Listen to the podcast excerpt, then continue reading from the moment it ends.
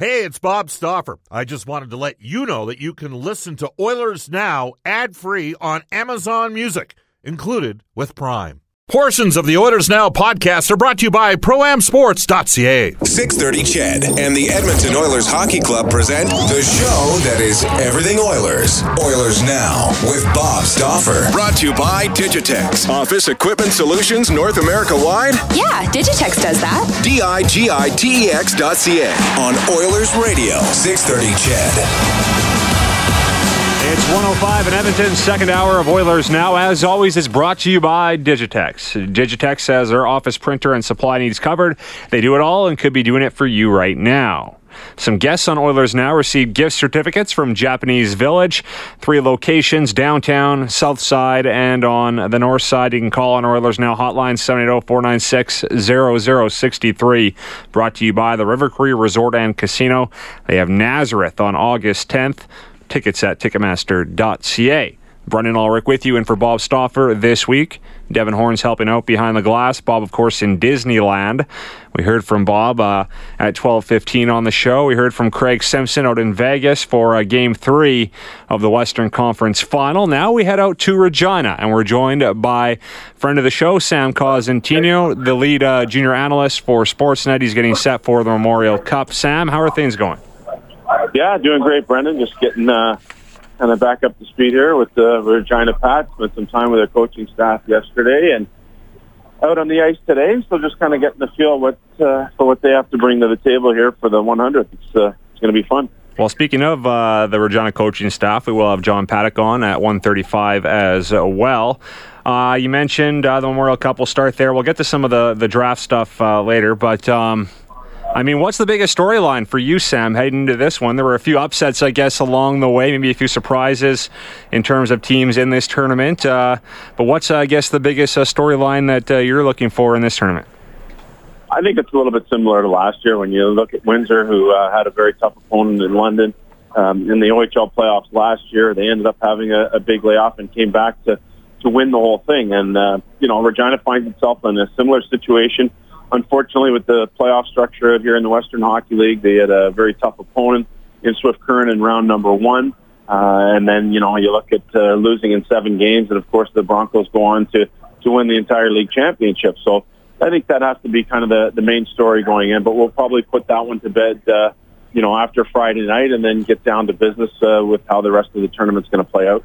Well, Hamilton being here as well, knocking off uh, Sault Ste. Marie, a bit of a surprise there was a bit of a surprise, uh, but as the series wore on, you started to see some things in Sault Ste. Marie's game that weren't, weren't really evident uh, throughout the course of the, the regular season. Um, you know, the Hayden Verbeek was out of the lineup. He was a real key piece for him. He's kind of the engine uh, for them. Uh, look at Connor Timmins, who didn't play the elimination game six, uh, world junior defenseman and one of the best defensemen in all the CHL. So they didn't have those two key guys available for them. Uh, you know, from Verbeek the entire series. Uh, but the flip side of that is Hamilton's a really good team with a lot of forward depth, a lot of age and experience and veteran leadership on the back end. So they're a team that, uh, you know, I, I think surprised people in only that the uh, Eastern Conference in the West in the Ontario Hockey League isn't traditionally strong. Uh, the one thing that Hamilton was able to do is dispose of their opponents in the first three series in five games. So they had that perfect amount of being able to play high level competition yet to be still being able to get rest. And when you think about Robert Thomas leading the way, who to me is the most NHL ready player in the CHL, uh, you know, he's, he's the leader for that group. Um, and after watching him play a little bit, it, it became less surprising as the, the finals went on. Yeah, Thomas is a stud. Maybe the second best uh, guy is Sam Steele in uh, this tournament as well. Uh, local guy drafted by the Anaheim Ducks. Uh, how would you uh, rate his game heading into this tournament? Uh, he had an outstanding year last year, a little bit of a drop off this season, but still a really good prospect. No question. I mean, Sam Steele is the, and Robert Thomas are almost mirror images of each other in terms of size, in terms of point producing ability, and also in, in terms of playing a 200 foot game. Uh, they both have excellent speed. They both handle the puck at high speed. So they're two unbelievable players. And Sam Steele, you know, is the Western Hockey League Player of the Year last year. Led all CHLers with 131 points. Yes, that point production dropped off a little bit, but his line mates changed a little bit. And, you know, battling through and missing time playing with the World Juniors also had an impact on that. Uh, I want to ask you about two Oiler prospects uh, in this tournament. Uh, Stuart Skinner, of course, uh, great in uh, the WHL playoffs. Uh, outdueled Carter Hart, I guess uh, you could say, in the in the final to help uh, Swift Current win the WHL championship. Uh, where do you think his game is headed in the future? Do you think he has the potential to maybe be the Oilers' goaltender of the future?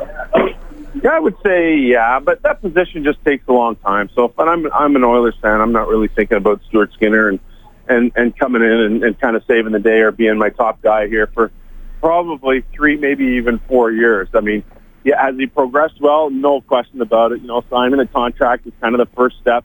Um, winning a championship is a really good step there with Swift Current. I think his play in this tournament's, um, you know, going to be key in, into what happens to to Stuart down the road. But he's probably a guy who's going to need some time in the American Hockey League. Um, and, and as is the case with all goaltenders, they just take a lot longer to develop. But in terms of being a high-end prospect and a guy that uh, you know is going to be a part of the future for Edmonton, I, I do believe that is the case. The other guy uh, from the Oilers in this tournament is uh, Cam Hebig. He was traded from Saskatoon to Regina during the season, and uh, he had 32 points in 26 games with Regina. He had eight points in seven playoff games as well. 21 year old. Um, what do you like about his game? Do you think uh, he has the potential to maybe one day be an NHLer? I love him because uh, anyone who's kind of battled adversity, you go through the draft. You know, he played for some pretty um, poor Saskatoon teams. Then he gets traded. You know, he's a tireless worker. He's a he's a gym rat, and he's a guy who really nothing has been handed to him, and that's why I like him so much. But watching him play, his engine never stops. He's a hard worker. He's a smart player, uh, and he has the skill to score goals. So that's a nice combination to have in terms of his pro prospects down the line for the Edmonton Oilers. I think where where it works out well for him is the fact that he can be a guy who can play in in your top or bottom six. So, for example, early on in his Oilers career, if and when he does get to play for Edmonton, he's probably not going to start in your top six. But because he's smart enough, because he works hard enough, you're going to be able to give him minutes in that bottom six and be able to lean on him there um, in in those situations. And as he learns the program as he continues to get bigger and stronger, I do think he is a guy that that probably fits somewhere in your middle six, you know, maybe two and three years down the road. Chatting with uh, Sam Cosentino. He's out in Regina for the Memorial Cup, uh, Sportsnet's lead uh, junior analyst. Um, Noah Dobson, I guess, would be uh, the top rated prospect here to follow at the Memorial Cup. His stock has been uh, rising after a strong season. Uh, I can't remember where you had him in your top 10 in the latest rankings. I'm just looking at it right here. Did you have him at six? Yeah, I think it was or six. seven. Yeah, I don't have him. Yeah, six or seven. Right yeah, I think there. it's seven. Yeah, so yeah. Uh, I guess he has a chance to maybe uh, even move up uh, higher than that after a strong Memorial Cup. I mean, all eyes are going to be on him here in terms of all the scouts watching this tournament. You know what? He's such an interesting guy. Um, but the package itself, if you just look at the size, you look at him being a right shot, you look at his skating ability, you know, he shoots the puck really well. That package itself is really neat. Where where he's impressed me the most is his ability to, to adapt his game. If you go back to the summer and winning gold with the Ivan Hlinka team for Canada, he played more of a defense, um, you know, shutdown style of game. Then in the regular season, he was uh, fantastic in terms of producing points. One of the top ten scorers in the QMJHL in terms of point production. Then you got into the playoffs, and he's been a blend of both of those guys. I thought in their third round series, he played more of a, a defensive style of game, and then again in the championship series against Blainville, he started to put uh, the offensive game back to work again. So I love his adaptability. He's really smart. Another really cool thing about him is that he's a kid who just he loves the game. He watches games on TV and not just NHL games, but junior games, and he's aware of what's going on in the news and the hockey world. Um, I like guys that are dedicated to their craft that much, and he is one of those players. Well, we had Dan Marr not too long ago, and he said uh, that he believes Dobson's sort of uh, you know development track model sort of reminds him of Alex Pietrangelo. So I don't know if you can get there as a player, but uh, would you say that's a fair comparison? Uh, it's funny that uh, I independently I, I was kind of thinking about the same thing uh, going back to our prospects game because you think about a big uh, right shot guy, and you know if you go back to when Petro played, I think he returned to junior on three different occasions after getting NHL games, which is which is almost unheard of. But you, know, you got to give the St. Louis Blues credit for being patient uh, with him and his developmental curve because you'd have to make the argument now that he's probably a you know a top five, a top ten defenseman in the NHL today. Uh, looking at the draft rankings here, Sam, the Oilers have the 10th overall pick. Um, I think they need a right shot defenseman for the future, and there are some intriguing options here. We just talked about Dobson, a few others in the mix. Before we get to that, would you say there is sort of a consensus top four? And do you think uh, now that we know the draft law or the draft order, that any of those players would ever slide out of the top four? We're talking Svechnikov, Dahlin, uh, Zadina, and Tkachuk. Are those the top four prospects in the draft consensusly? Yeah, I, I think those guys are, are right there. You might see a bit of a, a flip flop, you know, after after Rasmus, but I don't know. I, I can't see that top four changing. Somewhat interchangeable for sure, but I don't see them changing. But uh, you know, the one thing that you're talking about with those other guys is that they're they're all wingers. So the center position is you have to go down the list a little bit before you find your your top rated uh, centerman, which is a bit of an oddity um, you, you know, in, in, in the draft. Normally you're seeing uh, a top-notch center sit somewhere in that top five, but that's not the case here this year. Well, yeah, that's interesting. I could see some teams stepping up if they want a center and taking a guy a little bit early. Because after those four, it's like sort of anything goes after that. I know in your rankings, you have Boqvist at five, Wahlstrom at six, Dobson seven, Bouchard eight, and Hughes at nine. I guess what stands out, you know, with Boqvist that, that has him ahead of some of those other defensemen?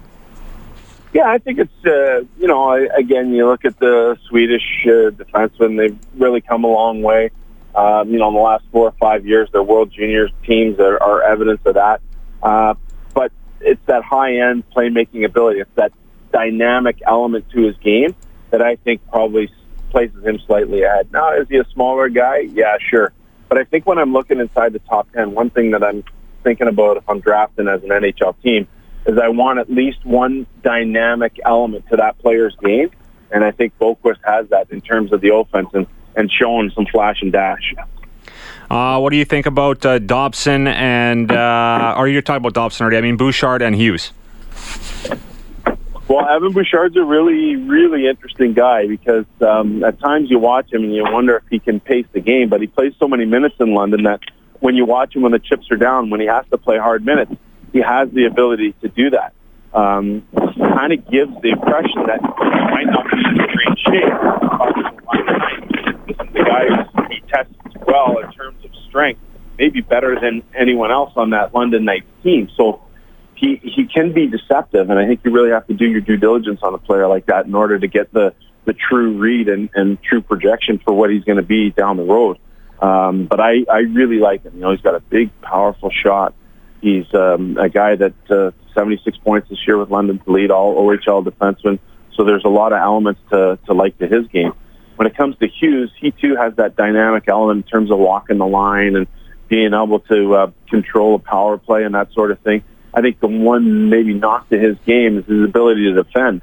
Um, when you talk about some of these new age defensemen, the smaller guys who are good skaters and good puck movers, one thing that they that they're able to do in terms of helping their defensive side of the game is being able to get back on pucks quickly and making and processing the decision to move that puck right away. So Quinn does have that element to him, but if you get into kind of a station to station game where you're defending against the cycle, that's probably one area where he might be slightly deficient and that probably moves him down. But then again, not by a whole lot because of his offensive capabilities. Well, if you were the Oilers, Sam, and I know you have all these D going before number 10 in your rankings, that's not necessarily a mock draft, but I, I, we, we see it every year. Some of these D slide a little bit. Uh, Fowler is an example back when he was drafted, mm-hmm. and uh, as well. So I assume the Oilers, if they stay at 10, will have a chance to draft one of these D, and they need a right shot puck moving guy that can uh, you know run the power play. So there's all this talk about maybe trading the pick. All these names are out there that are being thrown out there. But if you were the Oilers, would you be confident uh, in this draft that you can maybe get that number one right shot power play guy at number ten? Uh, I think so. I don't think you can pigeonhole yourself though. If, if you're the Oilers, I, I just don't think, to be honest with you, any team is in that position because if you're saying we need a right shot defenseman to run the power play, does that mean he's going to step right in and do that? I, I don't think that that's going to necessarily be the case. I don't know if there's going to be, you know, even if you look at that top 10, will there be four, maybe five of those guys will play in the NHL next year? So over the course of when you might expect that prospect to get to your team, if you're projecting them as early as next year, that might not be the case. Is there someone in your system? Is there someone that you can acquire over the next two to three years where this player that you pick at 10 is going to develop? Uh, and if you pigeon your, pigeonhole yourself to, to a right shot defense who can run the power play, well, maybe that guy comes from another area and arrives a lot sooner than you than you expect your first round pick of this year to. So I, I think you still have to go on best player available. Um, you know, positional. If you have two players that you think are very similar, uh, then at that point do you lean on the positional bias? And of course, we're always talking about defensemen and centermen ahead of wingers, and so that might be a situation where it would present a bit of a conundrum for Edmonton picking at 10, um, where positional bias might have some impact. But I still think they're going to get a really good player there. And my expecta- expectation isn't for that player to, to start with the Oilers as early as next year. Yeah, no, with you on that. I was just looking at it more like, okay, for years you've been saying the Oilers need that right shot guy, yeah. and it's like, mm-hmm. okay, they're in position to draft one right here. Yeah. Let's just take that guy. That's what I was more sort of getting at. No, no, for sure, and and and no doubt that that's gonna that's going to be a consideration. But if you get into a situation in the Oilers and the next best right shot defenseman is, you know, 15 on your board, and you see guys that are ahead of that um, that are centers or even wingers for that matter, I, I still think that that's that's the way to go. Um, listen, finding that number one defenseman. If I think about it, how many is there in the National yeah. Hockey League? Like true number one Eric Karlsson type defenseman. How many in the NHL do you think there are? Maybe ten. That might be a bit high. So the, the hopes of, of getting that guy are, you know, they're slim. Uh, the next part, the next piece of that is if you do get that guy, you better keep them because they're pretty tough to find. Um, and then I, you know, you kind of harken back to 2008. I think about Pietrangelo, uh, Drew Doughty, Eric Karlsson, I would say those three guys are true number one defensemen. Uh, but in the draft since then, uh, there hasn't been a whole lot of getting that true number one guy. So that is definitely a, a coveted area. Great stuff as always, Sam. Really appreciate your input, and we'll be uh, watching you at the Memorial Cup starting on Friday. Thanks for taking some time here. Yeah, okay. Thanks a lot for having me on, Brendan. Take care. That's Sam Cosentino from Sportsnet. Always great to chat with him. He knows uh, the junior game like no one else. So, uh, Great input there as always. And uh, we're getting a bunch of text messages on uh, some of the comments and some of the prospects here. So you can text us at 630, 630 if you'd like to uh, comment on those opinions on some of the D. And uh, it is interesting that he mentioned Dobson comparing to Pietrangelo. That's the second time we've heard that. Dan Marr has said that. And, uh, you know, if Sam's saying it's a similar uh, development curve as well, that seems like a pretty good defenseman.